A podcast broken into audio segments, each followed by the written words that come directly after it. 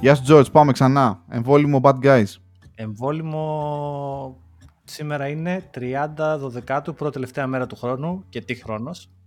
Ωραίος, ηλιόλους τη μέρα και είπαμε, έχουμε πει, έχουμε, έχουμε δώσει μια υπόσχεση ότι θα φέρνουμε φίλους γνωστούς και γενικότερα ανθρώπους που μας κάνουν, ε, έχουμε, έχουμε έτσι ένα ενδιαφέρον ή πιστεύουμε ότι έχουν να πούν κάτι ή έχουμε ερωτήσεις προς αυτούς και σήμερα είναι ένα τέτοιο επεισόδιο και, θα μιλήσουμε για μετανάστευση κυρίως. Κυρίως. Και να πω, να κάνω introduction εδώ το, το φίλο μου το Θέμο τον Κάλο. Ε, ε, Θέμο, καλημέρα. Καλημέρα παιδιά. Χαίρομαι πολύ που είμαι εδώ. Δύο γρήγορα σχόλια. Πρώτον, τον, το Δεκέμβριο είναι που όλα τα podcast κάνουν κοιλιά συνήθως και δεν γράφουν. Εσείς νομίζω τέταρτο ή πέμπτο επεισόδιο μέσα στο Δεκέμβριο που, που έχετε κάνει. Ε, δεύτερον, όταν α, ξεκινήσατε να κάνει introduce τους guests με τον Παναγιώτη πριν κάνα δύο επεισόδια που λες θα φέρνουμε άτομα που μας έχουν επηρεάσει και την σκηνή, ιντερνετική κτλ. Εγώ καμία σχέση έτσι, δηλαδή να, να θέσουμε τα expectations, δεν υπάρχει σύγκριση εκεί. Θα κάνουμε απλώς μια ενδιαφέρουσα κουβέντα.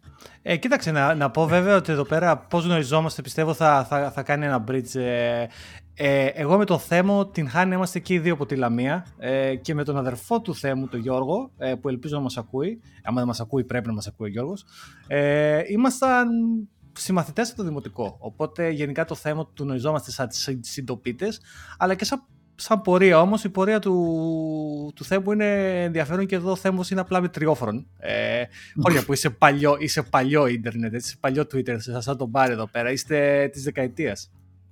Ναι, εντάξει, απλώς ο κόσμος που ακούει θα βλέπει Παναγιώτης Βριώνης, εντάξει, είναι γνωστός. Θα, θα ψάχνει πριν να τον ξέρω αυτό το θέμα. Ε, Ποιος είναι, ξέρω εγώ, γιατί δεν τον ξέρω. Οπότε δεν θα έπρεπε να με ξέρει κανείς, νομίζω. Ε, όχι, εντάξει. Ε, αλλά ε, ας πούμε δύο πράγματα. Επίσης, πάρει τον ξέρει το θέμα και εσύ, έτσι δεν μπορεί. Τον, ε, τον ξέρω ιντερνετικά όπως και πολλούς ανθρώπου. Όπως και σένα, George, σε ήξερα ιντερνετικά πάρα πολλά χρόνια. Ε, όπως το έλεγα και πριν από λίγο, ε, στο μυαλό μου πάντα έχω αυτή τη, το, το avatar που χρησιμοποιεί, φωτογραφία του βασικά είναι ο άνθρωπος στο Twitter. Ε, και είχα την τύχη να συναντηθούμε και να κάνουμε μια σύντομη χειραψία πριν δύο-τρεις μήνες εδώ στο κέντρο του Λονδίνου. Κάνατε χειραψία. Εν, μέσω, εν μέσω COVID κάνατε χειραψία, παιδιά. Όχι, ε, τότε νομίζω δεν ήταν. Ήταν λίγο πριν τον COVID, ήταν Φεβρουάριος νομίζω του 20. Ε, ε, έχουμε και ένα κοινό, παιδιά, να προστατεύσουμε. Όχι χειραψίε, παιδιά, μάσκες και τα λοιπά. Τα αυτονόητα, ε. ε ωραία. Ε... Έχω, έχω, και μια ιστορία για τον Μπάρι βασικά, δεν, δεν την ξέρει ο κόσμος, αλλά την πρώτη φορά που επικοινώνησα μαζί του, του στείλα ένα email ε, 21 Νοεμβρίου 2007. Θα το, ίσως να το θυμάται ο Πάρης και όχι. Του λέω, ε, γεια σου παρακολουθώ το podcast σου, το, το Weekend Geeks, ξέρω πολύ καλή δουλειά, είμαι φανατικός χρήστης Vista, για κάποιο λόγο. Ε, Θεέ μου, είπες ότι είσαι φανατικός χρήστης Vista, ωραίο. Ναι, γιατί ήξερα ότι ο Πάρης ήταν ε, Mac ε, από τότε, ας πούμε, και, και του λέω σκέφτομαι να ξεκινήσω ένα podcast και θέλω κάποιες συμβουλές που να κάνω host, ε, μικρόφωνο κτλ. Μου απαντάει ο Πάρης την ίδια μέρα το απόγευμα. Ε, είμαι busy, θα σου απαντήσω μόλις έχω χρόνο. Σου απάντησε ποτέ; Μετά από τέσσερις μέρες απάντησε, όπως κανονικά, ας πούμε, πολλές λεπτομέρειες ε, ξέρεις, κάνε αυτό, κάνε το άλλο. Και ένα μήνα μετά είναι που γεννήθηκε το Θέμος Podcast, που ήταν το podcast που έκανα, που ήταν με θέμα φυσικής. Ε, το είχα για δύο-τρία χρόνια, το έκανα από την Αμερική που ήμουν τότε. Και το οποίο το παρακολουθούσε αρκετός κόσμος. Ε, και κάνα μετά, έκανα και podcast για το Lost, και το, που ήταν τότε της εποχής. Και... Για, γιατί, στα, γιατί σταμάτησες, ενδιαφέρουσα ιστορία. Πώς και σταμάτησες, ήταν η πίεση του χρονού. Ε, το τελευταίο podcast το έβγαλα το 2012, τελευταίο επεισόδιο. Ε, βασικά τότε το 2007, επειδή ήμουν και στην Αμερική, ήταν σε μια φάση που δεν ε, ένας από τους λόγους ήταν ε, δεν υπήρχαν τόσο εκλαϊκευτική φυσική επιστήμη στα ελληνικά, οπότε υπήρχε ένα κενό εκεί. Και το είχα συνδυάσει και με το να μιλάμε λίγο για το πώς είναι η ζωή σε μια άλλη χώρα και στο Λος Άντζελες που ήμουν τότε. Στο οποίο το έβρισκε ο κόσμος ενδιαφέρον.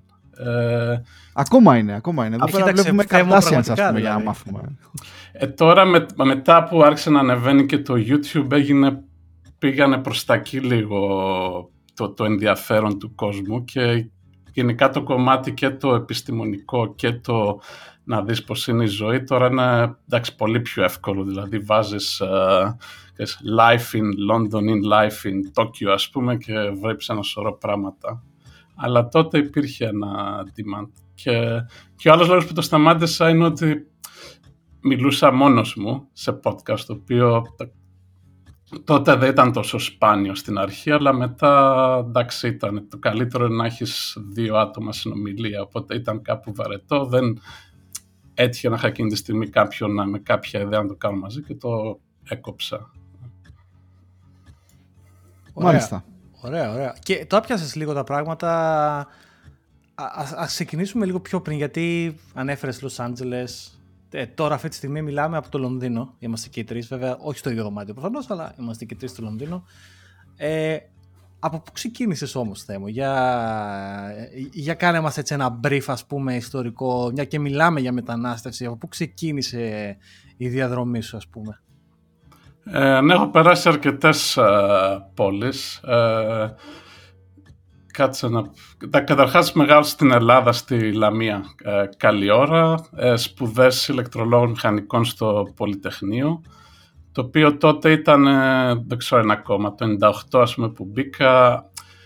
Αν σε ενδιαφέρει είτε μαθηματικά, είτε φυσική, είτε engineering, οι ηλεκτρολόγοι μαζεύανε πήγαινες σε ηλεκτρολόγους, ρε παιδί μου, γιατί είχε καλό κόσμο, καλούς καθηγητές και τα λοιπά. Ε, και, και computer science μαζί, δηλαδή όλοι αυτοί μαζευόμασταν εκεί. Και λόγω και αυτής της ε, ας πούμε, ποιότητας φοιτητών, έτσι όπως ήταν και το σύστημα των πανελλαδικών, στο τέλος πολλά άτομα κοιτάζανε μεταξύ αυτών και εγώ για τι θα κάνουν μετά και φεύγανε αρκετοί στο εξωτερικό, δηλαδή από τα Μπορεί να ήταν 50 άτομα στο έτος μου όταν τελειώσαμε που φύγαμε έξω από, το, από τους 300. Βρίσκω, Ε, να κάνω μια παύση εδώ πριν φύγεις στο εξωτερικό. Βρίσκω πολύ ενδιαφέρον το γεγονός ότι ε, έχω αρκετούς φίλους από το Πολυτεχνείο και που μας ακούνε κιόλας και γενικά είναι, είναι κάτι πολύ καλό, ε, πολύ τρομερό τμήμα, αλλά ένα πράγμα που είναι πολύ ενδιαφέρον είναι ότι εσύ ε, έκανες φυσική αντί για computer science, έτσι. Δεν ξέρω αν τότε τα πράγματα ήταν διαφορετικά, αλλά σε τράβηξε εκεί πέρα. Ναι, εμένα με ενδιαφέρε πάντα η, φυ- η φυσική πιο πολύ από ότι τα, το computer science. Δηλαδή προγραμματισμό δεν είχα ιδέα όταν μπήκα στο Πολυτεχνείο. Με εξαίρεση στο ένα μάθημα που είχαν κάνει στο Λύκειο, στο οποίο είχα, ήταν σε basic κάτι τέτοιο και είχα πάει στην πρώτη-τελευταία σελίδα, είχε ένα πρόγραμμα να παίξει το μικρό τυμπανιστή σε audio, MIDI ξέρω εγώ και το, το είχα φτιάξει αυτό. Και λίγο Commodore 64 ας πούμε είχα, είχα παίξει, αλλά κυρίως για παιχνίδια. Όχι για... Ε, αλλά οι ηλεκτρολόγοι τότε παίρνανε απ' όλα, ξέρεις, και μαθηματικούς και φυσικούς και προγραμματιστές και είχε αρκετό κόσμο. Τώρα βέβαια να πω ότι μετά από, μετά από τόσα χρόνια αρκετούς ε, ηλεκτρολόγους ε, που έχω βρει ε, ε, λίγο περισσότερο computer science, ίσως αρκετοί ασχολούνται στους ηλεκτρολόγους μηχανικούς πλέον με, με ενέργεια. Έχω πολλούς φίλους από εκεί πέρα που ασχολούνται με ε, ενέργεια κτλ. Γενικά είναι πολύ ενδιαφέρον το τμήμα. Εντάξει, χωρίς να, χωρίς να είμαι βέβαια ειδικός, έτσι, δεν μου, ε, δεν μου επιτρέπεται να μιλάω έτσι όπως μου έχουν πει μερικοί στο παρελθόν. Νομίζω ότι με- με- μετά από αυτά τα χρόνια και το ελληνικό πανεπιστημιακό σύστημα δημιουργήθηκαν και πιο συγκεκριμένες σχολές, έτσι κι αλλιώς. Ξεκίνησαν όλα τότε με τις σχολές του Πολυτεχνείου, αλλά νομίζω μετά δημιουργήθηκαν και πιο ε, specific computer science, ας πούμε, ε, τμήματα. Εγώ δεν είμαι προϊόν του ελληνικού συστήματος ε, εκπαίδευσης. Ε, αισθάνομαι άσχημα βέβαια γιατί δεν διάβαζα αρκετά στις Πανελλήνιες, έχω αυτό το, το μικρό κατάλοιπο ακόμα, οπότε σε ένα βαθμό έτσι χαίρομαι όλα αυτά τα παιδιά που περάσαν στα ελληνικά πανεπιστήμια. Αλλά παραδείγματος χάρη έχω, έχω ακούσει και έχω δουλέψει με ανθρώπους οι οποίοι αποφοιτήσαν ας πούμε από την Κρήτη ε, που, που έχω, ε, μου δημιουργήθηκε ως επαγγελματίας πια η εντύπωση ότι τα παιδιά από οι απόφοιτοι εκείνων των συγκεκριμένων σχολών ήταν, μου θύμιζαν λίγο πιο computer science, ας πούμε, graduates, σε σχέση με κάποιους μηχανικούς από το Πολυτεχνείο. λογικά τώρα πρέπει να έχουν γίνει μασά όλα και να έχει έρθει ένα equilibrium που λέμε, ας πούμε. Αλλά τότε ήταν ίσως και πρώτες εποχές στο, στην Ελλάδα που προσπαθούσαν έτσι να δημιουργήσουν ε, σχολές specific. Δεν ξέρω, Θέμος ή εσύ, George, έχετε καλύτερη άποψη προφανέστατα. Ε, κοίταξε, ναι, δεν ξέρω το θέμα πιο, πιο, πιο πριν από μένα, αλλά τόσο εγώ όσο και ο αδερφός του Θέμου, για παράδειγμα, ο Γιώργος και αρκετοί φίλοι, οι δικές μας σπουδές ήταν πιο ξεκάθαρα μηχανική ηλεκτρονικών υπολογιστών. Τον στην Ελλάδα ξεκάθαρο computer science, θα το έλεγα εγώ. Α πούμε, προγραμματιστές. Ε, εντάξει, εγώ βγήκα προγραμματιστής, ο, ο Γιώργος, ο αδερφός του Θέμου, βγήκε data analyst για παράδειγμα, προγραμματιστής υπό μία έννοια, ίσως να θέλει να είναι και δικτυάς, δεν ξέρω, έχει κάνει πολλά πράγματα κι αυτός. Ε, πολλοί άνθρωποι. Ο φίλος μας ο Βαγγέλης από, από την Κρήτη, ας πούμε, εξίσου. Ε, δεν ξέρω.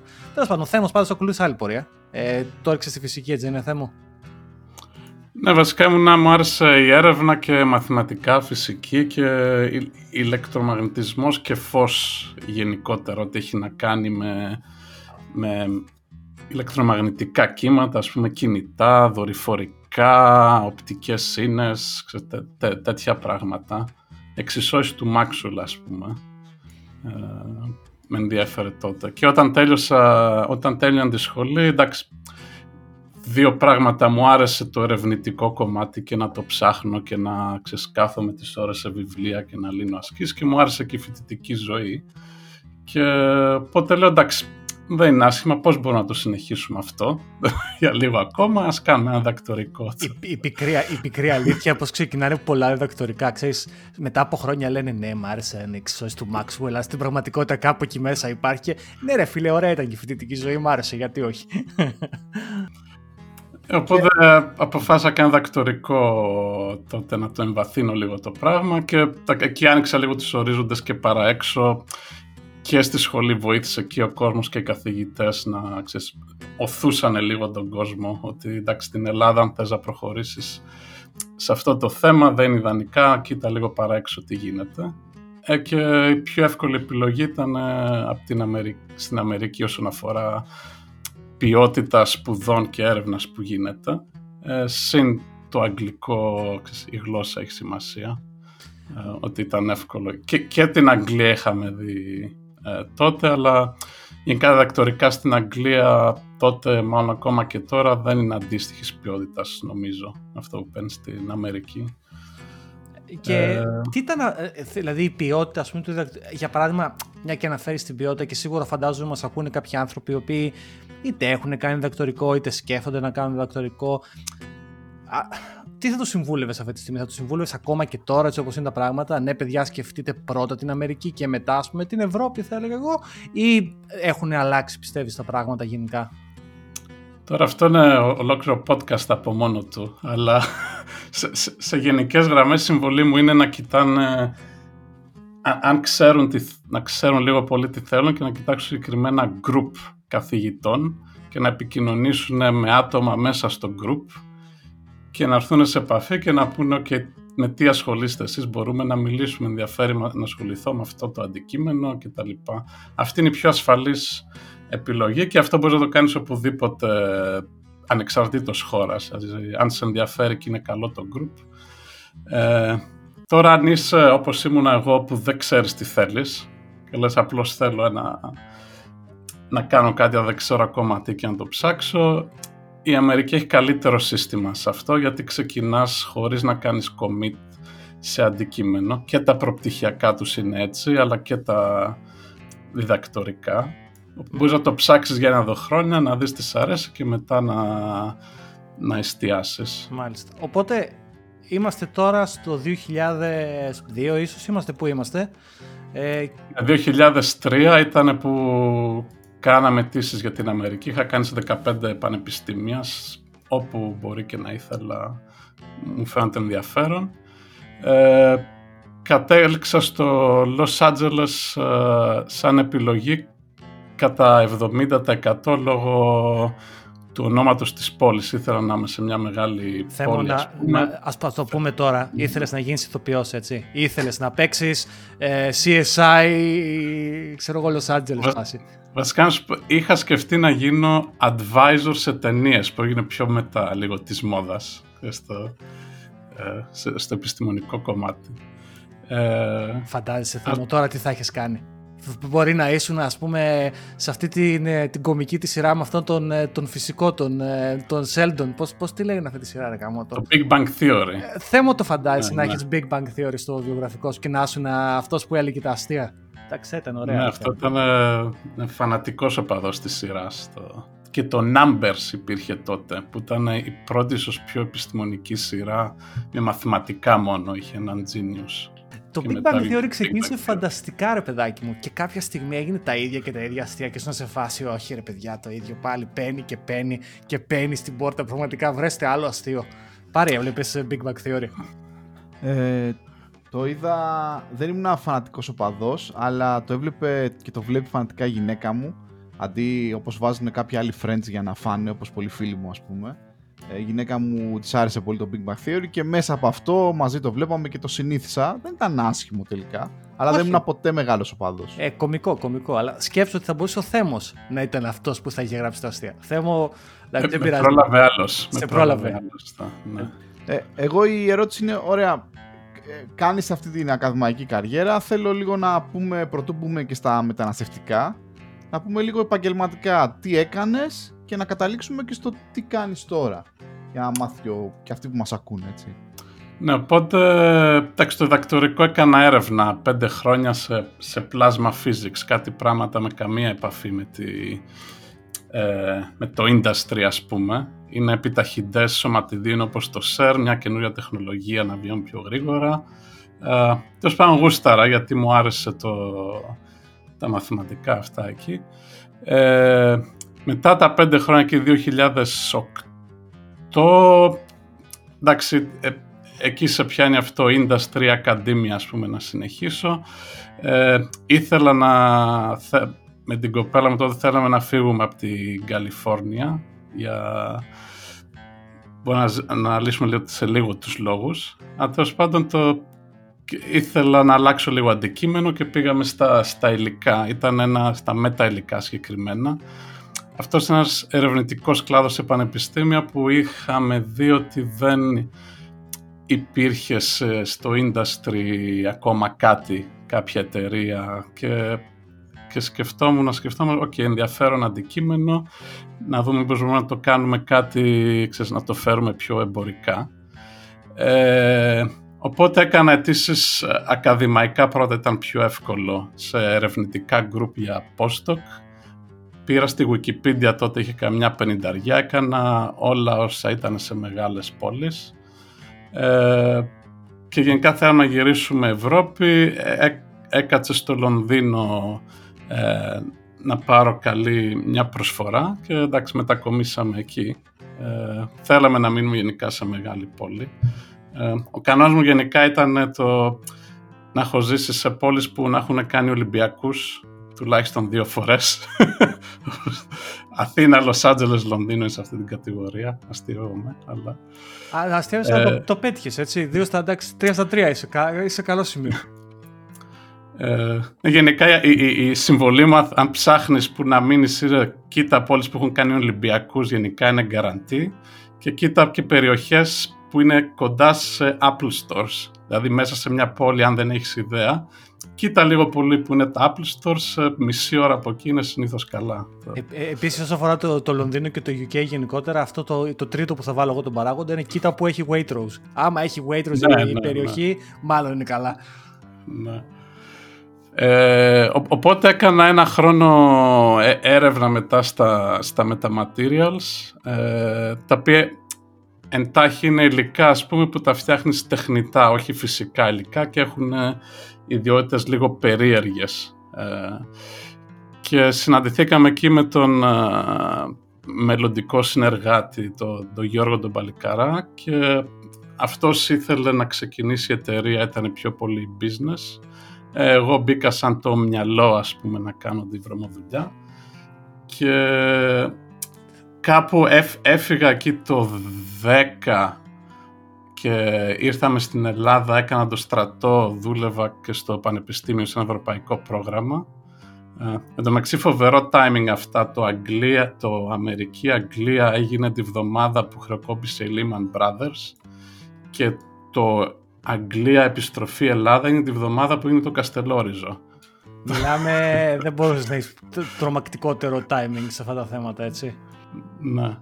Ε, και στο, στο 9 μήνο πούμε, που έκανα το στρατό δουλεύαμε με τον Γιώργο Remote το, το business plan, παρουσιάσεις. Είχε ιδρυθεί στα χαρτιά εταιρεία αλλά ψάχναμε για funding και τα λοιπά. Ε, και μετά από κάνα εξάμεινο όταν τέλειωσα και εγώ το στρατό ήταν ε, ο φθινόπωρο του 11 βρήκαμε, βρήκε ο Γιώργος βασικά έναν ε, investor έβαλε τα πρώτα 100 χιλιάρικα ε, ανοίξαμε ένα γραφείο και μου λέει είναι ευκαιρία να έρθεις στο Λονδίνο ας πούμε, να ξεκινήσουμε την εταιρεία, να πάρουμε ένα γραφείο και τα λοιπά, να γίνει το full time αυτό. Ε, και εκεί εντάξει δεν είχαμε παιδιά τότε, τέλειωνε το στρατό στο project, ήταν η φάση τώρα ή ποτέ ας πούμε αυτή η εταιρεία.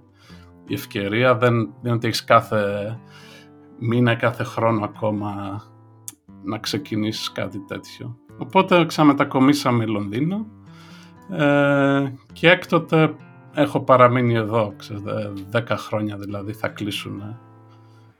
Ε, εγώ έχω μια τελευταία ε, ερώτηση ως προς το επαγγελματικό για να μπούμε μετά στο core μεταναστευτικό. Mm. Μπορείς να μου δώσεις ένα απλό παράδειγμα, η εταιρεία που δουλεύεις τώρα, αυτά τα υλικά που χρησιμοποιούνται, κάτσε και να το καταλάβω κι εγώ που δεν είμαι φυσικός. Εντάξει, κατάλαβα λίγο τον ορισμό των με τα, πώς τον είπες, με, με τα με τα υλικό, ναι, θα σου, πω, ναι. Δύο, ε, σου πω τρία παραδείγματα. Πάμε, τρία, τρία παραδείγματα, έτσι. Τι κάνουμε, ναι, γρήγορα.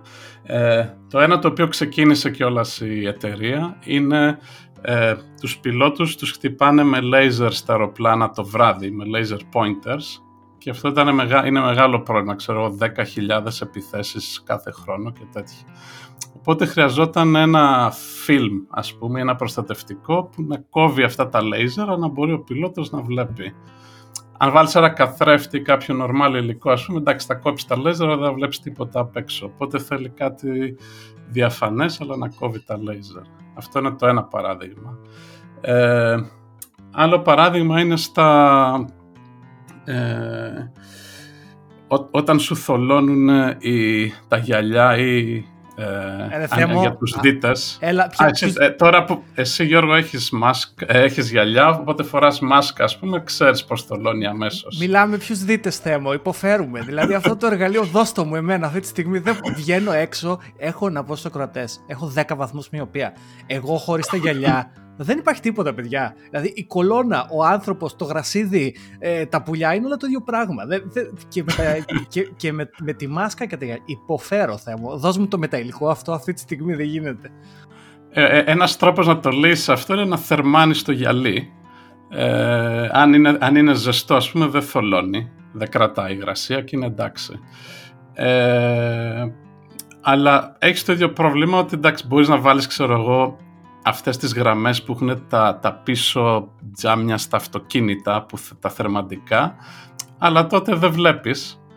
Ε, φανταστικό ε, ρε Θεέ μου, μπορείς να φανταστείς πόσο ρετρό και καταπληκτικός θα είμαι, βγαλμένος από τα 80s, από την εποχή της δίσκο, με αυτά στα γυαλιά, πα, ευκαιρία χαμένη. Ο, ο, οπότε θες κάτι να, μπορείς να, να μπορεί να περάσει ρεύμα, ηλεκτρόνια για να θερμανθεί, αλλά να είναι διαφανές πάλι. Οπότε φτιάχνουμε ένα τέτοιο φιλμ ας πούμε, έχουμε, έχουμε φτιάξει πρωτότυπα τέτοια γυαλιά.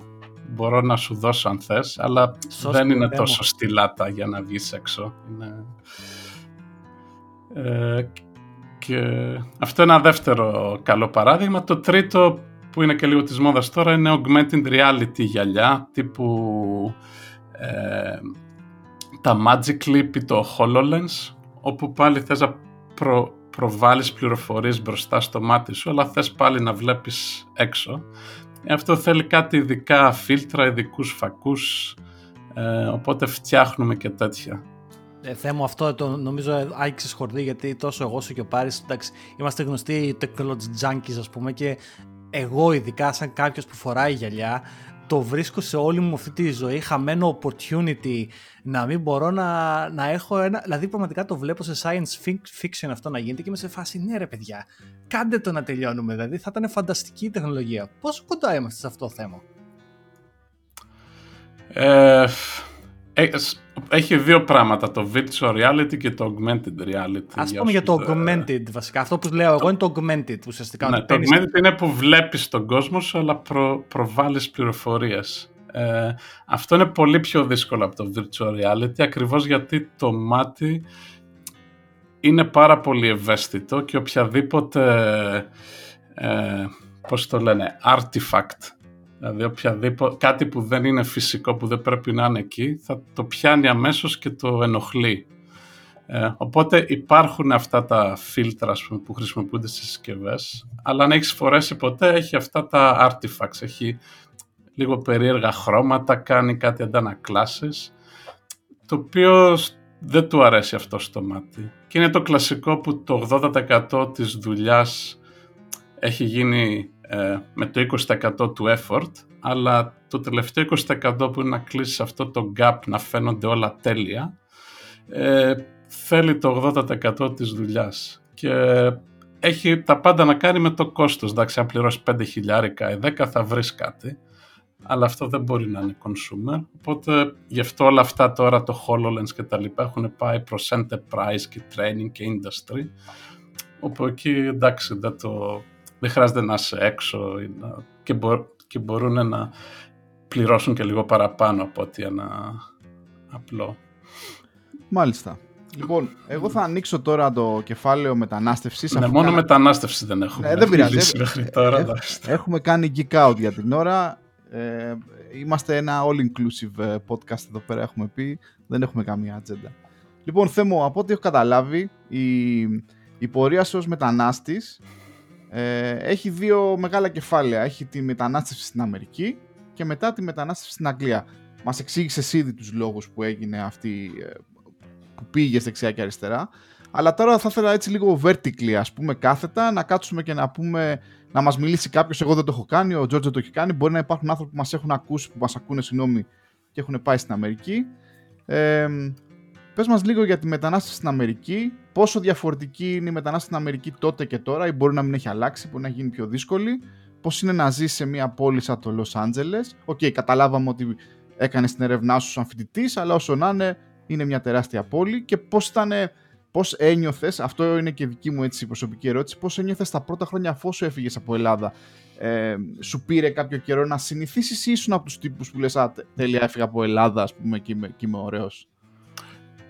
Ναι, OK. Okay. Ε, Πολλές ερωτήσεις μαζί. Θα, κάνω, θα προσπαθήσω να δώσω εικόνα. Καταρχάς, έχει διαφορά το τότε με το τώρα. Έχουν περάσει σχεδόν 20 χρόνια. Ε, τότε, να φανταστείς στην Ελλάδα, δεν υπήρχε καν DSL, δηλαδή έφυγα με... Είχα SDN ας πούμε, διπλή γραμμή το συνδεόμενο στο Πολυτεχνείο και ήμουνα... ήταν το state of the art τότε. Το... Δηλαδή δεν υπήρχε Skype, video call ούτε κατά διάνοια. Ε, και πήγα Αμερική στο 2003 σε μια φάση που ξέρεις, τηλεκάρτες καλή ώρα για τηλέφωνα όπως ήταν και σε αρκετά στην Ελλάδα ε, και λίγη επαφή. Ε, λίγο, δηλαδή δεν υπήρχαν επικοινωνίες που υπάρχουν σήμερα.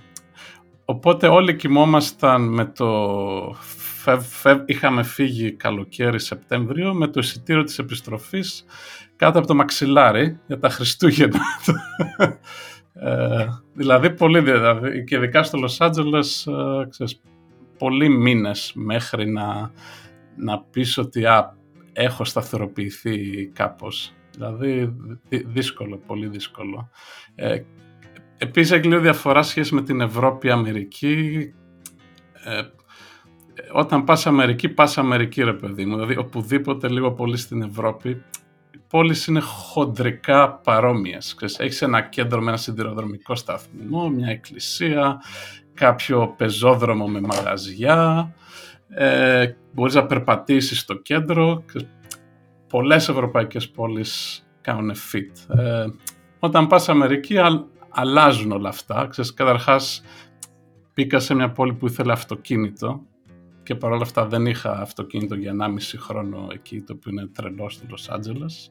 Ε, τα πάντα μεγαλύτερα, ξέρεις, μεγαλύτεροι δρόμοι, μεγαλύτερα κτίρια, ε, μεγαλύτερες μερίδες φαγητό ο κόσμος πολύ διαφορετικός, δηλαδή από την Ελλάδα τότε που δεν είχα, μιλήσει, είχα μιλήσει μόνο σε έναν ξένο ας πούμε, στη ζωή μου, ξαφνικά σε ένα περιβάλλον που είναι όλοι από όλες τις χώρες του κόσμου. Ε, ήταν μεγάλο σοκ ε, όλο αυτό. Θέλω να ρωτήσω κάτι ε, τώρα, γιατί όταν είχα πάει εγώ Los Angeles τελευταία φορά, πρώτα απ' όλα μου κάνει τρομερή εντύπωση που λες δεν είχες αμάξει το Los Angeles. Το Los Angeles είναι η μόνη πόλη που έχω πέσει σε traffic jam 3 ώρα το ξημέρωμα. Δηλαδή δεν υπάρχει. Ναι, ναι, ναι, ναι. Μιλάμε όμως, αν στην Ελλάδα μας ακούνε, φανταστείτε Βασιλής Σοφίας 5 η ώρα, ε, 3 ώρα το ξημέρωμα και χειρότερο. Δηλαδή ναι. δεν, δεν ξέρω, πιστεύω στο Los Angeles δεν γίνεται να μην δεν έχεις αμάξει. Πρώτον. Και δεύτερον, όταν πήγα εγώ πριν τρία χρόνια, υπήρχε απίστευτο πρόβλημα με άστεγους. Σε σημείο που εγώ αισθάνθηκα. Δεν θέλω να πω ότι αισθάνθηκα unsafe, αλλά δεν ήμουνα και σε φανταστικό σημείο. Δηλαδή δεν ήταν ευχάριστα. Ήταν τότε έτσι το Los Angeles. Ε, ναι, ναι, ήταν. Είναι, όπως γενικότερα στην Αμερική, είναι πολύ segregated με περιοχές. Έχει περιοχές που είναι πολύ καλές και δεν καταλαβαίνεις τίποτα και άλλες περιοχές που είναι πολύ πιο χάλια από ό,τι έχει συνηθίσει ένας ε, Ευρωπαίος. με, με φωτιές σε κάδους στους δρόμους και, και τα λοιπά και είναι business as usual αυτό. Οι, οι Ηνωμένες Πολιτείες εκείνη την εποχή ε, σε σχέση με το τώρα ήταν πιο ανοιχτές στη μετανάστευση ε, ήταν ακόμα σε φάση ναι. όπως παλιότερα ελάτε παιδιά να σπουδάσετε, να κάνετε εταιρείες ή ας πούμε τώρα την πετυχαίνουμε σε μια πιο εσωστρεφή φάση της. Όταν έφυγα, νομίζω δεκαετία που ήμουν εγώ και το 2000 ήταν καλά, δηλαδή δεν είχα καταλάβει ιδιαίτερο πρόβλημα. Υπήρχε πάντα ένα gap με τους Αμερικάνους, όπως υπάρχει και στην Αγγλία με τους Βρετανούς φαντάζομαι δεν θα, δεν θα είστε κολλητάρια με Βρετανούς ιδιαίτερα θα το, αν έπρεπε να μαντέψω. Ε, παρέμα και στην Αμερική εντάξει με τους Αμερικάνους. Ε, το 2010 και μετά παρότι είχε βγει ο Ομπάμα ε, εσωτερικά αυτό χειροτέρευσε ε, δηλαδή αντιμετώπιση προς μετανάστες και γι' αυτό και βγήκε και ο Τραμπ το, το 16 βασικά, δηλαδή αυτό από, από τότε είχε ξεκινήσει. Πολύ ενδιαφέρον που λες αυτό γιατί ε, παρόλο που είναι μια πολύ ενδιαφέρουσα προσωπικότητα ε, ο Ομπάμα έχουν γραφτεί εξίσου πολλά άρθρα και έχουν βγει πολλές απόψεις οι οποίες λένε ότι ήταν ε, κα, καλός το φαίνεστε αλλά επί της ουσίας ήταν ο πρόδρομος για, μια, για την τωρινή κατάσταση ας πούμε της, των Ηνωμένων Πολιτειών. Ισχύει; Ναι, ναι, δεν, δεν ζούσα τότε εκεί, αλλά από τους φίλους που μιλάω, αυτό που οδήγησε στο να βγει ο Τραμπ το 2016, ε, εκολαπτόταν τα χρόνια του Ομπάμα και έχει χειροτερεύσει, δηλαδή οι σχέσεις με τους μετανάστες και σε πώς αντιμετωπίζουν υπήρχαν πολύ περισσότερες εντάσεις από ότι το, το 2000. Θέμο, έχω μια άλλη ερώτηση τώρα για την Αμερική. Είσαι στην Αμερική, σπουδάζεις ή δουλεύεις.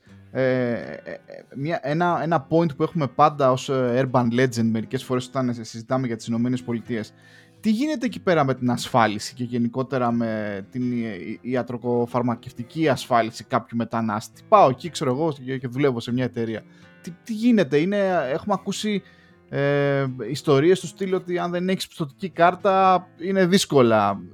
υπάρχει κάποια κάλυψη; Ε, ναι, άλλο podcast και αυτό το θέμα που, που σηκώνει. Ε, και αν έχεις δουλειά, είσαι ok. Αυτό είναι το τέτοιο. Δηλαδή, ο, ο, ο εργοδότης θα σου δίνει ασφάλεια, η οποία νομίζω είναι και αρκετά καλή. Εγώ ήμουν ασφαλισμένος στο πανεπιστήμιο τότε. Είχα κάτι μικροπροβλήματα, ξέρω εγώ, στο σηκώτη, το κατρανσαμινάσες και αυτά τους λέω έχω πρόβλημα. Πήγα όπως θα πήγαινα στην Ελλάδα σε ένα γιατρό ας πούμε ιδιωτικό, εξέτασέ με. Ε, δεν μπορούσα να βρουν τι έχω βασικά. Μου είχα φτάσει σε μια φάση, είχα φτάσει στον αρχηγιατρό και μου λένε δεν, λέει, δεν έχω ξαναδεί αυτή την περίπτωση στη ζωή μου, δεν μπορώ να καταλάβω τι έχεις. Οι εξετάσεις βγαίνουν περίεργες, αλλά φαίνεσαι μια χαρά υγιής. Ας κάνουμε μια βιοψία να δούμε τι έχεις. Η βιοψία και αυτή την έκανα, δεν έβγαλε τίποτα. Ε, όλα αυτά σε αρκετά καλά νοσοκομεία, με καλούς γιατρούς, ξέρεις, αναλυτικά reports κτλ. Ε, δεν πλήρωσα σχεδόν τίποτα, ίσως κάποιες εκατοντάδες δολάρια σε ένα κόστος που στα χαρτιά θα ήταν ξέρω 5-10 χιλιάδες γιατί ήμουν καλυπτόμενος από τον εργοδότη. Τώρα αν, αν είσαι ελεύθερος επαγγελματίας ε, παίζει να πληρώνεις και έχεις και οικογένεια, ξέρω εγώ, δύο χιλιάρικα το μήνα για να έχεις καλή κάλυψη. Αν δεν έχεις δουλειά, πολύ πιο δύσκολα τα, τα πράγματα. Ε, και αυτό είναι ένα, σε σχέση και με τους μισθούς, γιατί οι μισθοί στην Αμερική είναι, είναι αρκετά πιο υψηλοί από την Αγγλία και την Ευρώπη, ακόμα και μέσα στις ίδιες εταιρείες.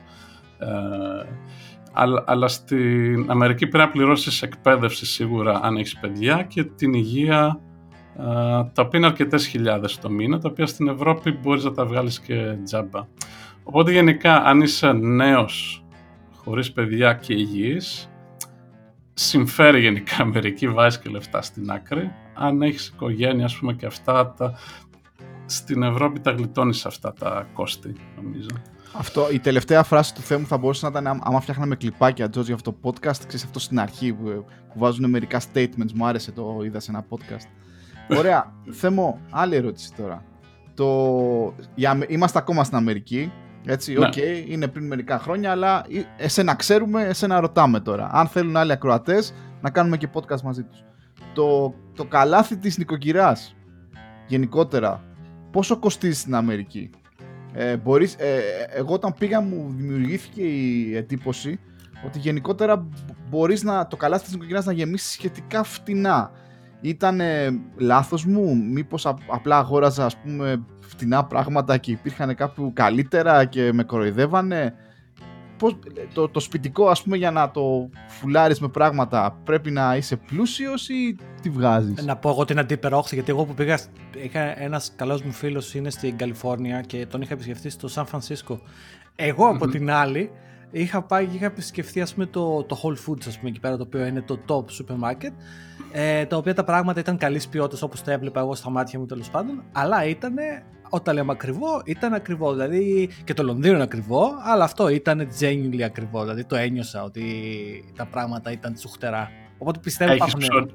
Έχεις ψωνίσει στο Whole Foods του Λονδίνου; Ε, ποτέ, γιατί θα να το πω να παραπονεθώ για τον λόγο του εξής. Ότι αισθάνομαι ότι έχουν τις διπλές τιμές από το Waitrose που είναι πανάκριβο έτσι κι αλλιώς. Μόνο και μόνο γιατί τα φρούτα είναι stacked, ας πούμε, καλύτερα στο, στο Whole Foods και γενικότερα πραγματικά δυσκολεύομαι να βρω το added value γιατί είναι τόσο ακριβό εκεί πέρα. Οπότε δεν έχω ψωνίσει.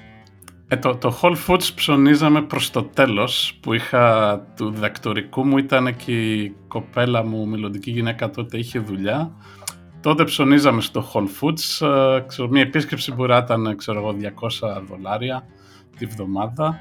Ε, όταν ήρθαμε Αγγλία λέμε α ωραία έχει και εδώ Whole Foods ας πούμε να πάμε να ψωνίσουμε στο Λονδίνο. Ε, μία φορά πήγαμε, δεν ξαναπήγαμε στο, στο αγγλικό Whole Foods. μπορούμε να πούμε ε, ότι το φαγητό στην Αμερική ίσως είναι τελικά πιο φτηνό από το, από το φαγητό στην Αγγλία. Μιλάω τώρα πια για το καλάθι της νοικοκυράς, έτσι, στο σούπερ μάρκετ. Δεν μιλάω να βγαίνουμε έξω, αυτό είναι μια άλλη συζήτηση.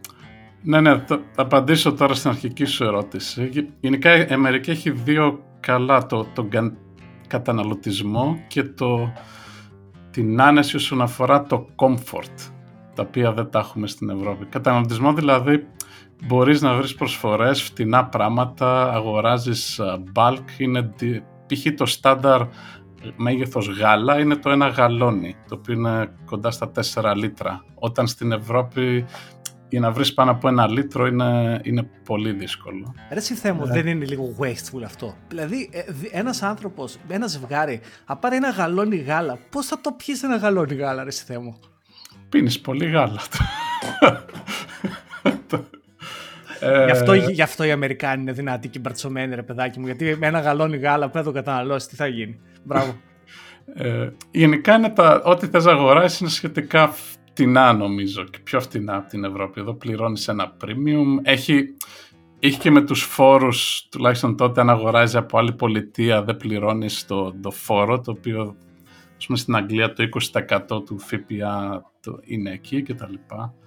Ε, το άλλο είναι το κομμάτι της άνεσης, ότι είναι σχεδιασμένη η χώρα να κυκλοφορεί άνετα, δηλαδή άνετη δρόμη, πάρκινγκ ας πούμε παντού εφόσον είσαι με το αυτοκίνητο, δεν αγχώνεσαι ιδιαίτερα για συνοστισμό, για το πού θα βρω να παρκάρω, για το ε, πώς θα πάω μέχρι εκεί, ε, μεγάλα σπίτια, παντού air condition, δηλαδή είναι κλασικές ιστορίες που έρχονται οι Αμερικάνοι στην Αγγλία το, το καλοκαίρι και πιάνει ζέστη και πηγαίνουν στο, στα, στα καταστήματα μέσα για να γλιτώσουν από τη ζέστη.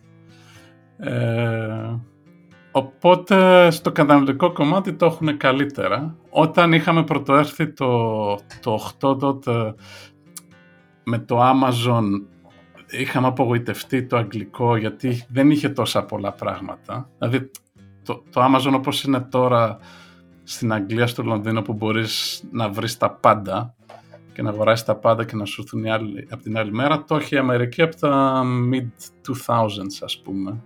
Ε, Τώρα το αγγλικό βέβαια, στο, ειδικά στην Αγγλία, είναι καλύτερο γιατί έχεις τα πάντα και σου έρχονται ακόμα και την ίδια μέρα στο Λονδίνο αρκετά εύκολα. Είναι λίγο παζάρι το Amazon βέβαια. Εγώ το, αν, αν μπορούσα να το συνδυάσω με κάτι που ο μέσος Έλληνας ξέρει, ας πούμε. Αυτή το ξέρει το Amazon προφανώς ο μέσος Έλληνας, αλλά πώς το βλέπω εγώ είναι σαν παζάρι. Πραγματικά λες και πήγε το παζάρι που έπαιζε ό,τι βλακία να είναι, ε, τώρα είναι online. Δηλαδή μπορείς να ναι. βρεις από κινέζικα πλαστικά τσιμπιδάκια μέχρι απομίμηση κάλτσα ντύπας και οτιδήποτε και ηλεκτρονικά τα οποία τέλος πάντων μεγάλη κουβέντα και αυτή. Εγώ θέλω να κάνω pivot ε, στην τελευταία ερώτηση περί της Αμερικής. Λίγο αν, αν μπορείς σύντομα να μας εξηγήσεις το σύστημα με, τα, με τις πολύχρωμες Visa Cards. Τι, τι ισχύει δηλαδή. Από ό,τι έχω καταλάβει δεν μπορείς απλά να πεις «Α, γεια σας, ήρθα να δουλέψω» ας πούμε, όπως μπορείς να κάνεις στην Ευρώπη πρέπει κάποια εταιρεία να σε προσκαλέσει επί της ουσίας να δουλεύεις για αυτήν, να κάνει τα χαρτιά για σένα, να έχεις τη βίζα, να έχεις το δικαίωμα να δουλέψεις. Ε, περιληπτικά, τι layers υπάρχουν και ποια είναι η διαδικασία για κάποιον που θέλει τώρα, ας πούμε, να φύγει και να πάει να δουλέψει στο Los Angeles. Ναι, νομίζω περιγράφεις και την Αγγλία από μεθαύριο, λίγο πολύ. ε, ναι, όχι, το, όπως και στις περισσότερες χώρες, ναι, δεν, μπορείς, δεν έχεις δικαίωμα δουλειάς uh, by default. Πρέπει να έχεις μια βίζα την οποία πρέπει να στη σπονσοράρει κάποιος. Ε, τα πανεπιστήμια είναι ένας εύκολος τρόπος και πιο εύκολο. Ε, έτσι ξεκινάνε πολύ. Ε, και εγώ δηλαδή. Ε, το οποίο σου επιτρέπει μόνο να σπουδάζεις και είδα να δουλεύεις μέσα στο πανεπιστήμιο. Ε, υπάρχουν και αυτές οι βίζες εργασίες, η H1 που τη σπονσοράρει για δουλειά σε συγκεκριμένη εταιρεία. Ε, θέλουν καιρό να βγουν, θέλουν μήνες, δεν είναι αρκετά εύκολο. Ε, ευτυχώς έχουν ένα σύστημα ότι αν ε, είσαι ήδη φοιτητής ή σπουδάζεις σε Αμερικάνικο Πανεπιστήμιο, υπάρχει αυτό το, το OPT που λέγεται, που είναι μια περίοδος τριών ετών, όπου μπορείς να δουλέψεις σε εταιρεία χωρίς ιδιαίτερη χαρτούρα ε, και μέσα αυτά την περίοδο τριών ετών ε, μπορείς να βγάλεις μια κανονική βίζα. Έχει άλλες πιο special visas για, ξέρω εγώ, αν είσαι ε, ε, πολύ έξυπνος ή αποδείξεις ότι είσαι unique, ξέρω εγώ, μπορείς να πάρεις και τέτοιες. Αλλά το κλασικό τότε, δεν ξέρω τώρα, ήταν πας σε ένα πανεπιστήμιο, μπορείς να πας ακόμα και για master που είναι ένα-δύο χρόνια. Η τσατσιά που κάνανε πολύ ε, προσχεδιασμένη ήταν πάω για διδακτορικό, το οποίο είναι πληρωμένο και στα ένα-δύο χρόνια παίρνω ένα master και φεύγω πάνω να δουλέψω σε εταιρεία χωρίς να τελειώσω το διδακτορικό. Ε, αυτός είναι ο πιο εύκολος και φτηνός ε, τρόπος. Και μετά ξεκινάνε σε εταιρεία. Ε, δεν έχω κάποια καλύτερη συμβουλή για τώρα πώς γίνεται. Ε, δεν νομίζω ότι είναι εύκολο και ο, ο, Τραμπ τα έκανε ακόμα πιο δύσκολα αυτά και ενδέχεται να αλλάξουν. Πάντως γενικά θέλει κάποιο ίδιου, είδους βίζα. Ε, το καλό είναι ότι στη, τουλάχιστον στη Silicon Valley έχει ακόμα και τώρα μεγάλη έλλειψη σε, σε μηχανικούς ε, οπότε σε engineers, σε scientists, οπότε αν θες να μετακομίσεις εκεί θα σε βοηθήσουν ε, να βγάλεις άκρη. Μάλιστα. Ωραία. Κλείνουμε λοιπόν το... Εγώ κρατάω βασικά ε, αυτό που είπες που ακούστηκε έτσι πολύ κοινή λογική. Αν είσαι νέος δεν έχεις υποχρεώσεις, δηλαδή δεν έχεις οικογένεια κτλ. Και, και προφανές θα έχεις ενδιαφέρον ή ταλέντο. Ε, σίγουρα αξίζει να το προσπαθήσεις, αν, αν το θέλεις κιόλας. Το κρατάω γιατί και, και εγώ αυτή την άποψη ε, είχα. Ερχόμαστε λοιπόν τώρα... Να, πω μια σύντομη για, για τη ζωή στην Αμερική, γιατί το ρωτήσατε στην αρχή λίγο και ίσως δεν το... η καθημερινότητα. Η Καλιφόρνια γενικά είναι μια... Σε μια πρώτη είναι μια Ελλάδα με λεφτά. Οπότε για, για κάποιον που έρχεται από την Ελλάδα είναι αρκετά παρόμοιο υπό την έννοια ότι έχεις τη θάλασσά σου τις παραλίες, μπορείς να πας και για σκι ε, άμα θες, έχει πάρκα, ωραία φύση. Ε, αυτό είναι κάτι που δεν το βρίσκεις σε όλες τις χώρες, ακόμα και στην υπόλοιπη Αμερική. Δηλαδή, πολλές πολιτείες της Αμερικής είναι flat, ας πούμε, με καλαμπόκια. Ε, η, η, η, Αγγλία κάνει καλή ώρα, εντάξει, δεν είναι και πιο όμορφη χώρα του κόσμου, ας πούμε, για να, και λόγω καιρού. Ε, οπότε ήταν η Καλιφόρνια είναι καλή από αυτό το κομμάτι για κάποιον Έλληνα που, που είναι λίγο και outdoors και τα λοιπά. Ε, αλλά δεν είναι καλή από θέμα των διαπροσωπικών σχέσεων, να κάνεις φίλους και τα λοιπά. ακόμα το Los Angeles μεγάλη πόλη, αλλά είναι πολύ δύσκολο να βρεθείς. Ε, συνιστώ στον κόσμο να δει αυτή την ταινία το Crash. Είναι από εκείνη την εποχή, 2000 κάτι, όπου είναι στο Los Angeles και το είχε πάρει και Όσκαρ καλύτερης ταινίας, νομίζω. Αλλά το point είναι ακριβώς αυτό ότι επειδή δεν μπορείς να βρεθείς ε, με άλλους εύκολα, μόνο αν τύχει να κάνει crash σε κάποιο αυτοκινητιστικό ατύχημα, ας πούμε, τότε κάνεις interact με άλλους. Ε, και αυτό είναι μεγάλο πρόβλημα, δηλαδή νιώθεις αρκετά μόνος σου εκεί. Αν δεν έχεις παρέα, ε, αν δεν τύχει να βρεις παρέα, είναι, είναι δύσκολο. Αυτό είναι μόνο για Καλιφόρνια, έτσι σε άλλες πόλεις είναι διαφορετικά τα πράγματα. Με Νέα Υόρκη που έζησα εκεί αρκετά αν και όχι μόνιμα γιατί πήγαινα για, ε, για πειράματα απ' έξω και είχα περάσει αρκετούς μήνες. Ε, μπορεί να κάνουμε άλλη σύγκριση εκεί, άλλο επεισόδιο αυτό, αλλά είναι πολύ πιο κοντά στο Λονδίνο ίσως η ζωή, καμία σχέση. Οπότε αυτά που λέω πιο πολύ πάρετε σαν δυτική ακτή Καλιφόρνια παρά σαν Αμερική γενικότερα. Η αλήθεια είναι σαν, πάντως... rule of thumb, sorry πάρει που σε διακόπτω, δεν έχω πάει πολύ στην Αμερική, αλλά σαν rule of thumb γενικότερα, σαν κάποιος που έχει επισκεφθεί δύο-τρεις πολιτείες, θα έλεγα ότι Νέα Υόρκη, Βοστόνη, ε, θα πω και τον Καναδά γιατί είναι πιο κοντά στην, ε, στην ευρωπαϊκή κουλτούρα που ίσως έχει συνηθίσει. Δηλαδή στην, στην Νέα Υόρκη, παράδειγμα, πώ θα περπατήσει δεν είναι θέμα. Ε, για να καταλάβεις, Καλιφόρνια ξυπνάγαμε το πρωί και επειδή είναι 10 ώρες διαφορά από την Ελλάδα, 8 από την Ευρώπη, παίρνεις τις ειδήσεις σου και όλα έχουν γίνει. Δηλαδή λες έγινε αυτό, αυτό, αυτό, ακόμα και από την ίδια την Αμερική που η άλλη άκρη είναι 3 ώρες μπροστά. Δηλαδή είναι κάπως η αίσθηση ξύπνα, ξυπνάς, έχει κάνει υπόλοιπο κόσμο στη δουλειά σου, τη δουλειά του, you put that aside και συνεχίζεις εσύ και είναι σαν και, και απ' την άλλη έχει ωκεανό, οπότε δεν έχεις κανέναν απ' την άλλη ούτε. Οπότε είσαι πολύ αυτόνομος και εστιάζεις πολύ στη δουλειά σου και τι γίνεται εκεί. αυτό ας πούμε δεν το έχω νιώσει σε, σε, άλλες, σε άλλα time zones, ούτε στη Νέα Υόρκη ούτε στο Λονδίνο που κοιτάς και δεξιά, μπροστά στο χρόνο και πίσω στο χρόνο και έρχονται νέα από παντού. Ωραία. Μπαίνουμε λοιπόν στο αεροπλάνο Θέμο ε, έρχεται αυτή η στιγμή τη ζωή σου. Ναι, το one way ticket, το περίφημο. Οικογενειάρχης κιόλα τότε, έτσι. Ήσουν παντρεμένος. Ε, όχι, τίποτα. Όταν μετακομίσαμε Αγγλία ήμουν εντάξει, χρόνια με την κοπέλα τότε, αλλά εντάξει, Ωραία. μαζί χρόνια ήσαμε. Ερχόμαστε λοιπόν ε, στο Λονδίνο και ξεκινάει το induction λοιπόν στην αγγλική αγορά, στο αγγλικό σύστημα ε, και ξεκινάω πάλι με την ίδια ερώτηση, μιας και έχουν περάσει κάποια χρόνια η μετανάστευση στην Αγγλία τότε, σε σχέση με την μετανάστευση όπως μπορεί να την βίωσα εγώ, που είμαι σχετικά φρέσκος, 5-6 χρόνια, είναι διαφορετική, έχει γίνει και η Αγγλία, εντάξει, εκτός από το Brexit, ας πούμε, που πια γίνεται και τυπικά λίγο πιο πολύπλοκη, δύσκολη, θα δούμε, ε, υπάρχει διαφορά, υπήρχε διαφορά.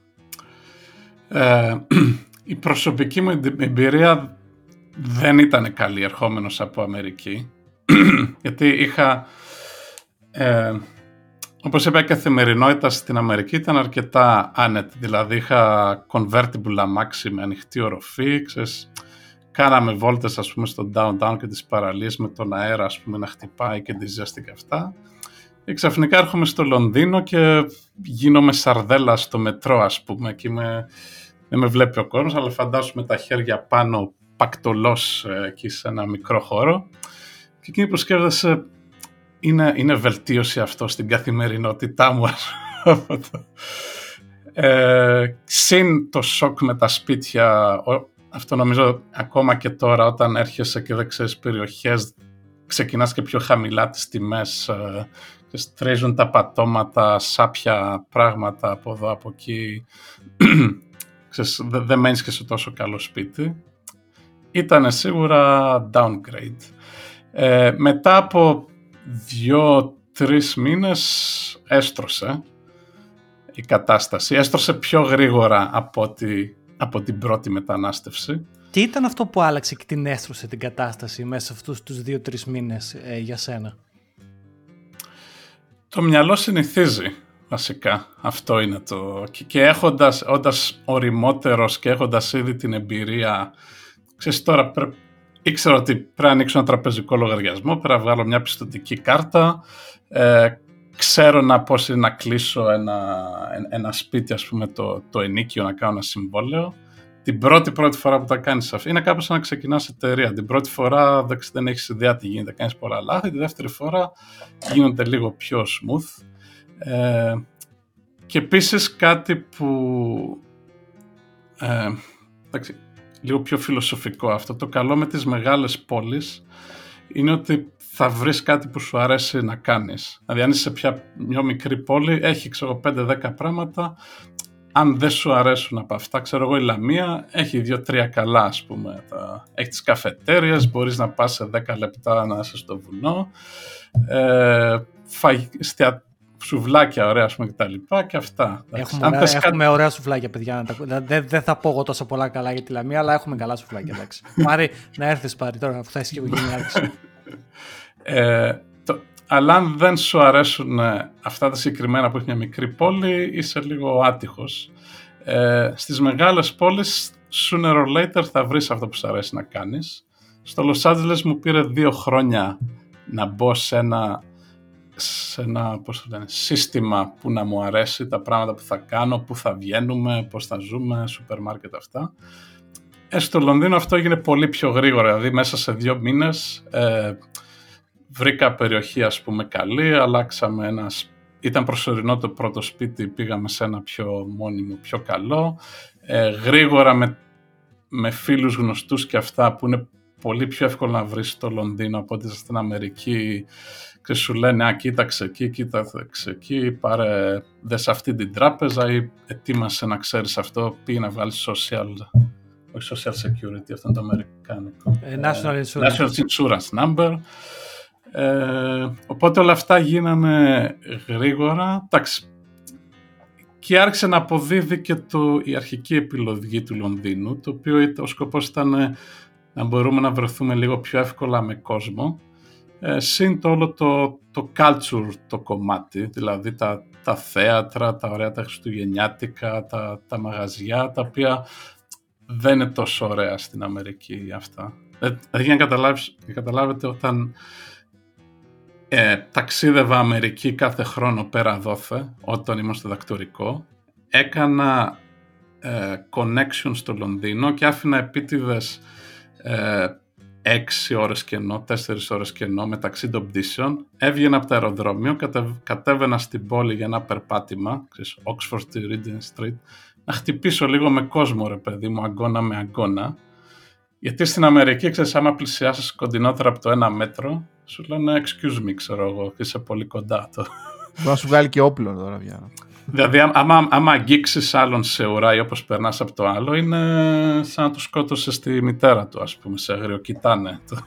Η αλήθεια είναι ότι τα personal boundaries στο Λονδίνο για κάποιον που δεν έχει έρθει περιορίζονται αρκετά. Δηλαδή αυτό που είπε ο Θέμος ε, και αυτό μου έκανε και εμένα εντύπωση και γι' αυτό το αναφέρω όταν ήρθα ότι αυτό που λες ότι στο τρένο είμαστε παστομένοι σαν σαρδέλες ο ένας πάνω στον άλλον στην Oxford που αναφέρεις για παράδειγμα προ-COVID ειδικά ε, καλά, δυστυχώς και με τον COVID, τέλος πάντων. Ε, γίνεται πανικός ε, στον κόσμο, δηλαδή που κάνει ειδικά Χριστούγεννα. Ε, είναι, ε, είναι, είναι κάτι το τρομερό για κάποιους είναι energizing, για κάποιους είναι τρομακτικό. Όχι, όταν έρχεσαι από Αμερική όπου δεν παρακαλάς να δεις γνωστό ας πούμε και άνθρωπο ή να μπεις σε ένα καφέ και να νιώσεις λίγο αυτή τη βαβούρα ε, την οποία δεν την έχουν στην Αμερική γιατί το, το two meters apart το είχαν προ-COVID τα τραπέζια και ο κόσμος στην Αμερική. Ε, ερχόμενος από εκεί ήταν αυτό το ευρωπαϊκό feeling ήταν πολύ ωραίο που ίσως δεν το εκτιμήσει εκτός αν το έχεις χάσει πρώτα.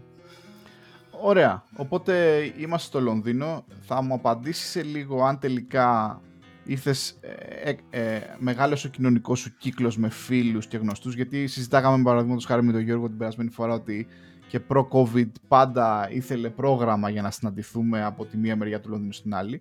Αλλά πάω στοίχημα όμως ότι ήρθες πιο κοντά στην οικογένειά σου. Οπότε η μετάβαση από την Αμερική στην Ευρώπη, το added bonus για σένα, την σύζυγό σου και αργότερα τα παιδιά σου είναι ότι είναι πια τρεις ώρες πτήση από τη γιαγιά και τον παππού, από το θείο, τη θεία και γενικότερα από το homeland.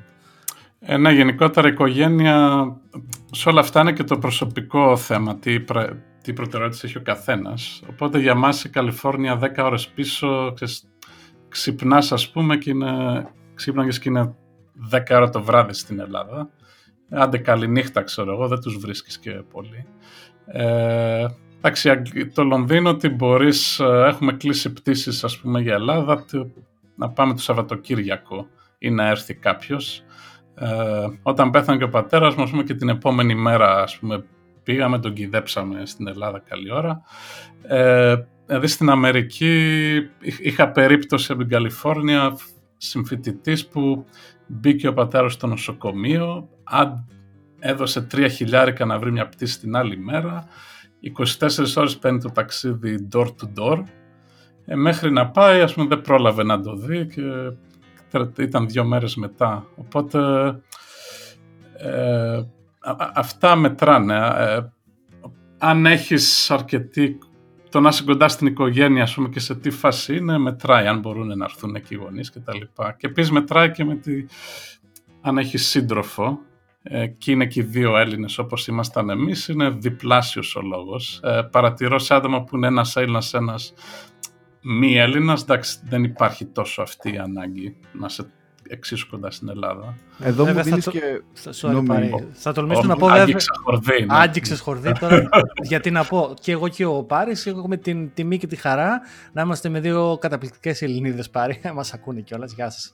Ε, αλλά να πω ότι και άλλους φίλους και γνωστούς που έχω δει που έχουν ε, ε, σχέσεις με ανθρώπους, Ιταλία, Ισπανία και γενικά τέτοιες χώρες, να πω ότι τα μοιραζόμαστε πάρα πολύ αυτά με τους ε, φίλους μας τους Ιταλούς, τους Ισπανούς, τους Γάλλους, θα τολμήσω να πω σε κάποιες περιπτώσεις ανάλογα από πού είναι.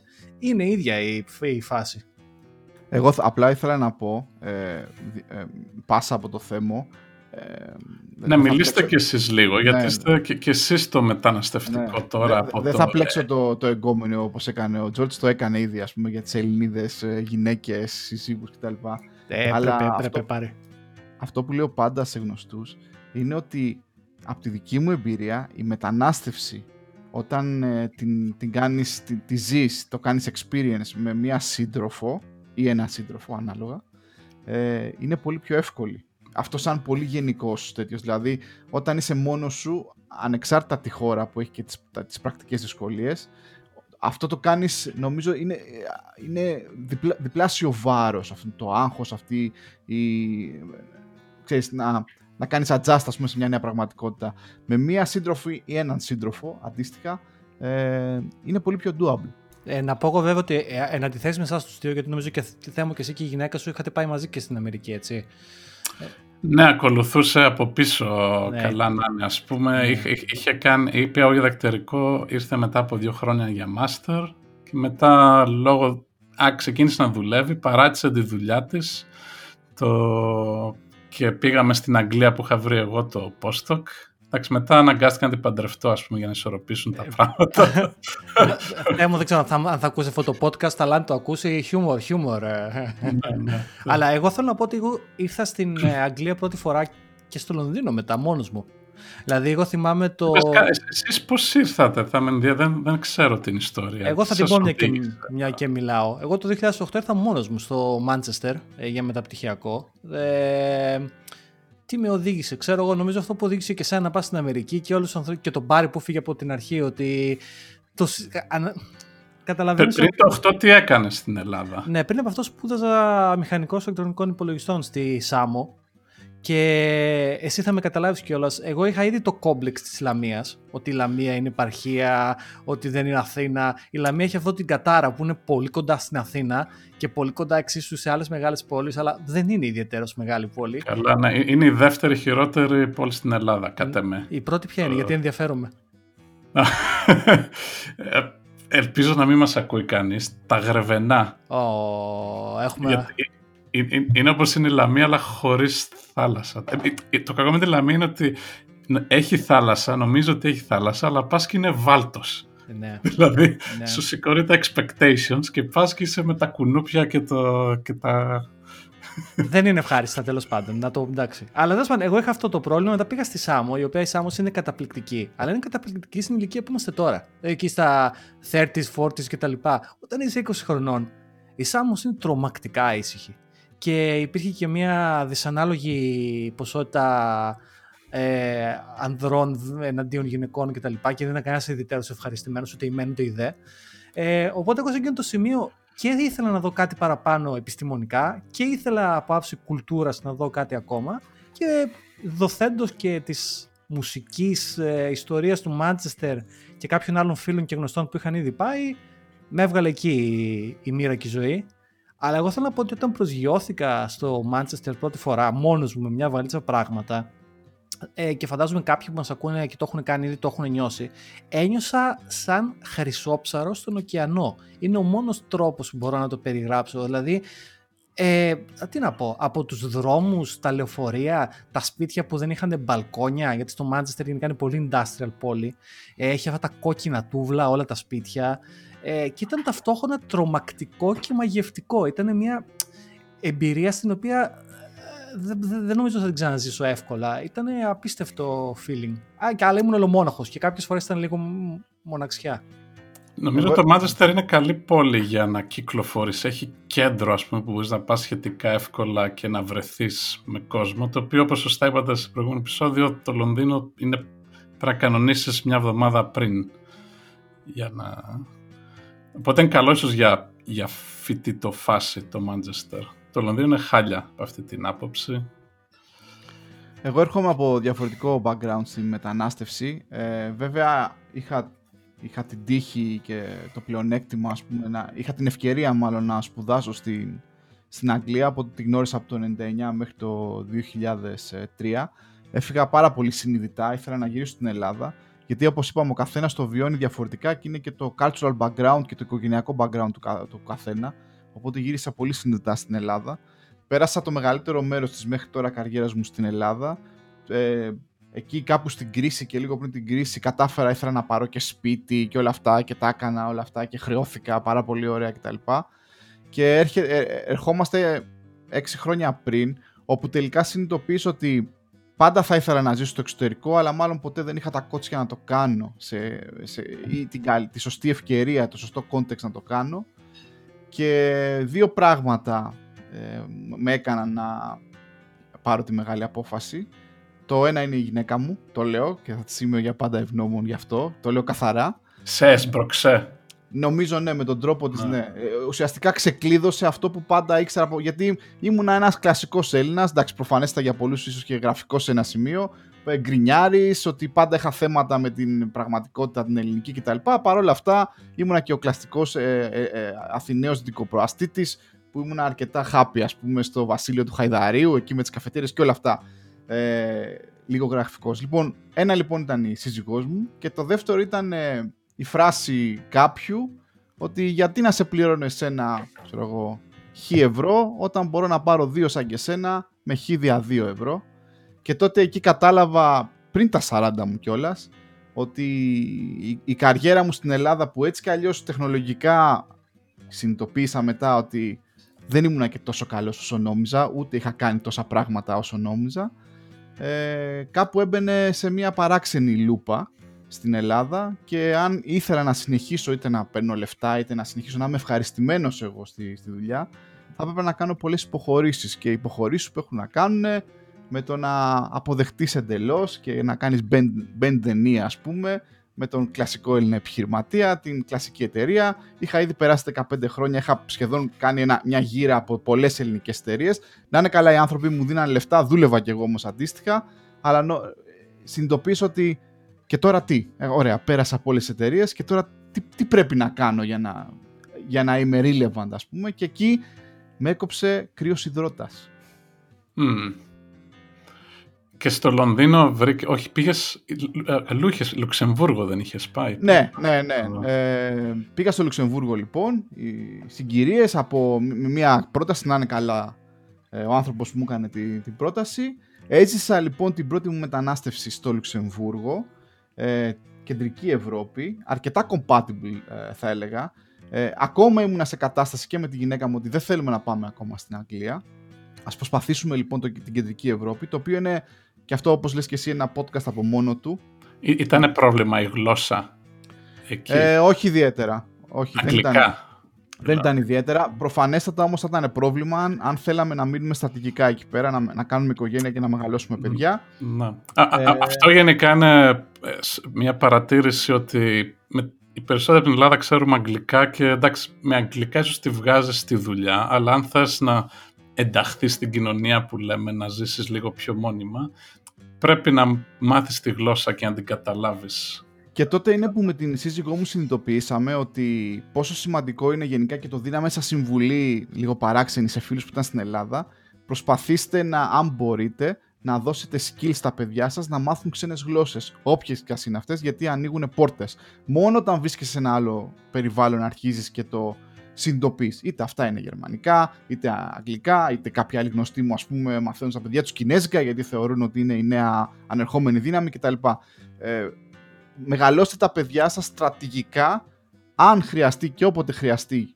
Μακάρι να μην χρειαστεί ποτέ ανάλογα την οικογένεια να κάνουν αυτό το βήμα, να έχουν τα απαραίτητα εφόδια. Φύγαμε από το Λουξεμβούργο βέβαια, γιατί όπως όλα είναι εμπειρίες, ε, συνειδητοποίησαμε ότι βρεθήκαμε σε μια πολύ ιδιαίτερη πόλη κρατήδιο, όπου ουσιαστικά ο μόνος τρόπος για να συμβιώσεις long term, για να μάλλον επιβιώσεις συγγνώμη long term, είναι να γίνεις ένα με το σύστημα και το σύστημα εκεί πέρα δεν είναι άλλο από την Ευρωπαϊκή Ένωση.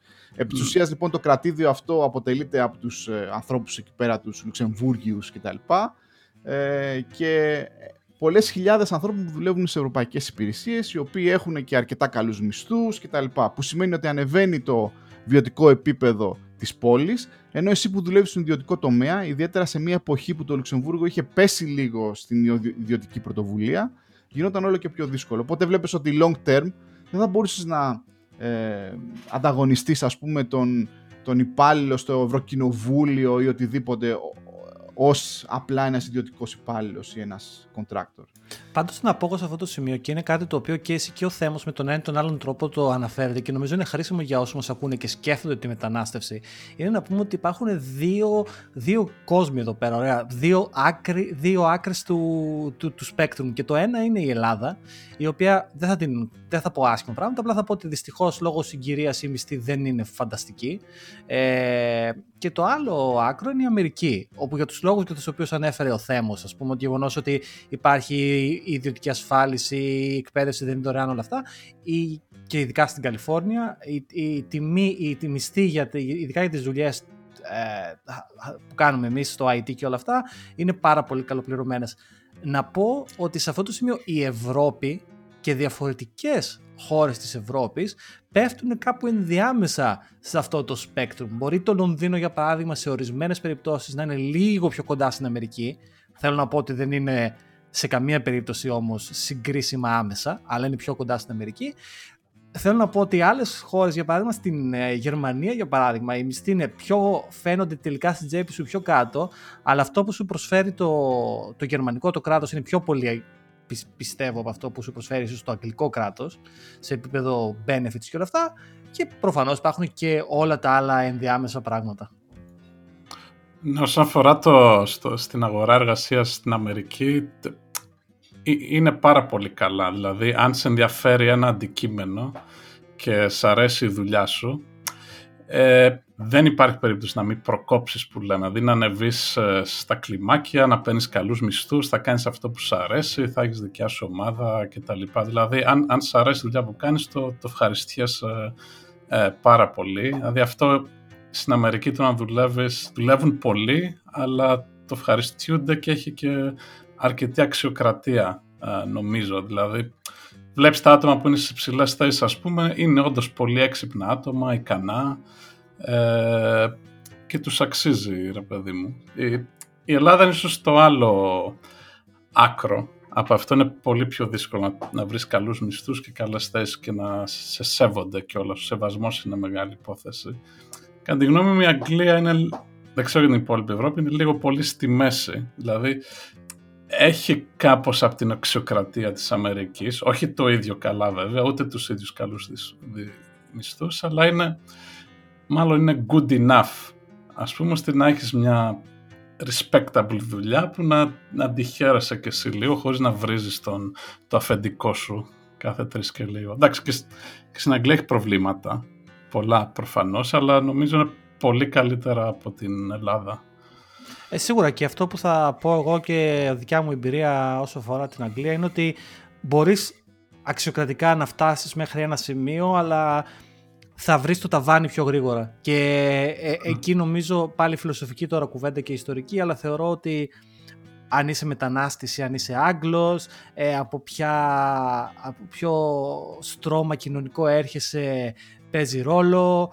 Ε, δυστυχώς υπάρχουν, ε, η δημοκρατία της ε, Αγγλίας και η αγγλική κοινωνία είναι πολύ πιο όρημη από την ελληνική όσο και αν ακούγεται παράξενο και τα κοινωνικά στρώματα περνούν αιώνες. Ε, δηλαδή το Ήτον υπήρχε και θα υπάρχει και δημιουργεί πολιτικούς και ε, πρωθυπουργούς χρόνια. Και δυστυχώς ή ευτυχώς θα συνεχίσει να υπάρχει. Και εντάξει, αυτά λίγο πολύ τα βιώνεις. Ή ας πούμε Άγγλους συναδέρφους οι οποίοι είναι σπουδασμένοι στην Οξφόρδη και στο Cambridge Επίσης, ε, ε, ό,τι και να λέμε έχουν παραπάνω ε, ευκολίες και εντάξει, είναι προφανώς άξια, αλλά το καταλαβαίνεις. Είναι διαφορετικά, θεωρώ, από την Αμερική. Βέβαια, υπάρχουν και στην Ευρώπη χώρες οι οποίες είναι και χειρότερα και από την Ελλάδα ακόμα, για να μην ρίχνουμε μόνο λάσπη στην δικιά μας την Ελλάδα. Υπάρχουν χώρες στην Ευρώπη που είναι χειρότερα και από την Ελλάδα.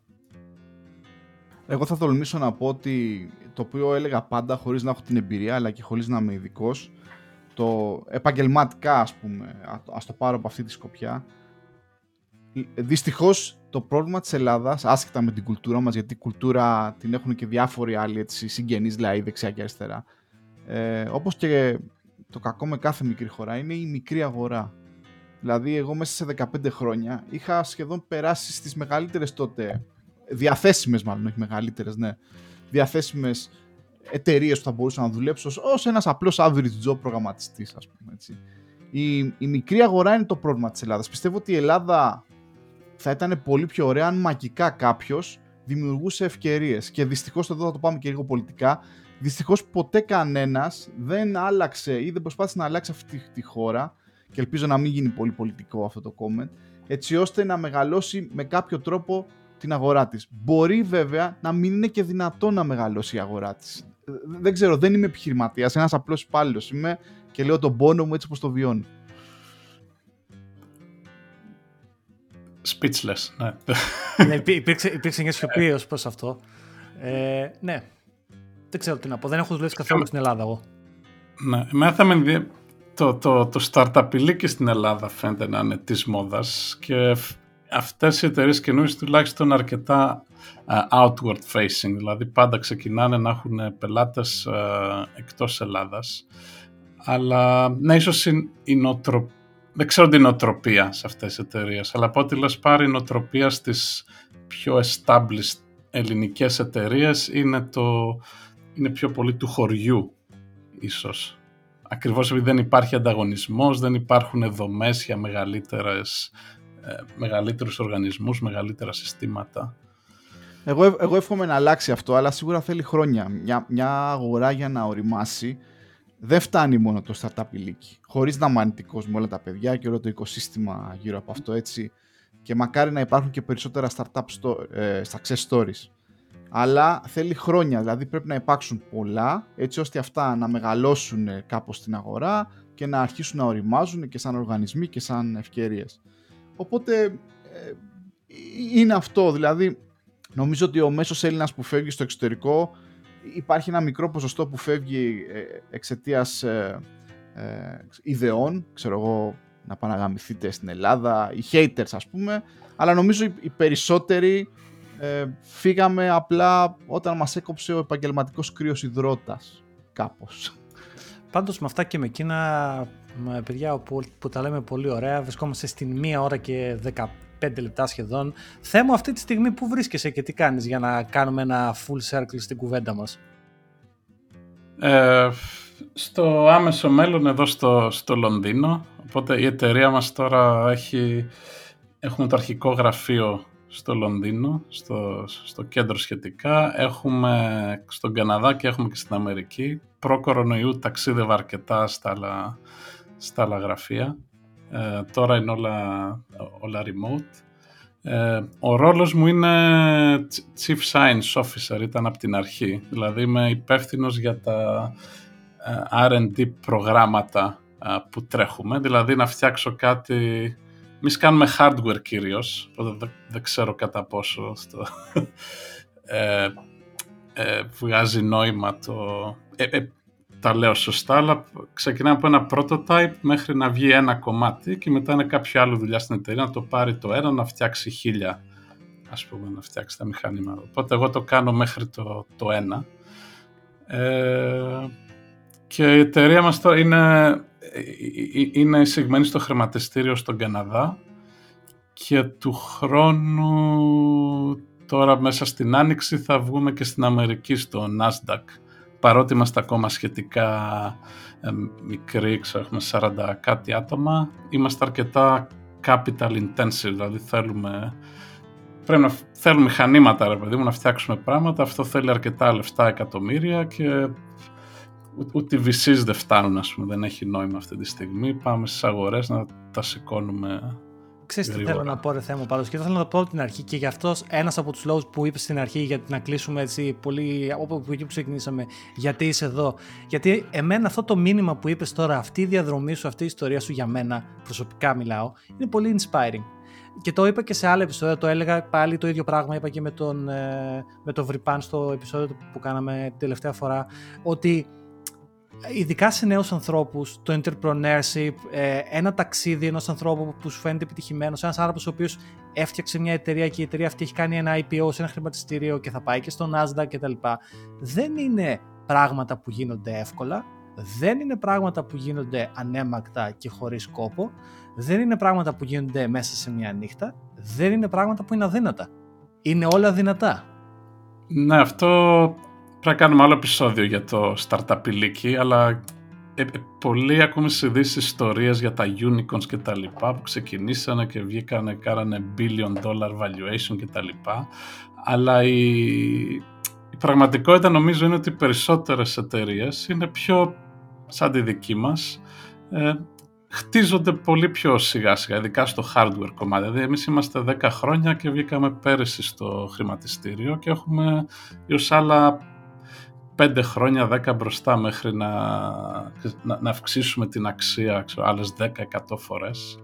Ε, γιατί παίρνει, παίρνει χρόνο. Εντάξει, μπορεί να είσαι τυχερός και να βρεις ένα application που όντως να κάνει take off εκείνη την ώρα και να το καβαλήσεις.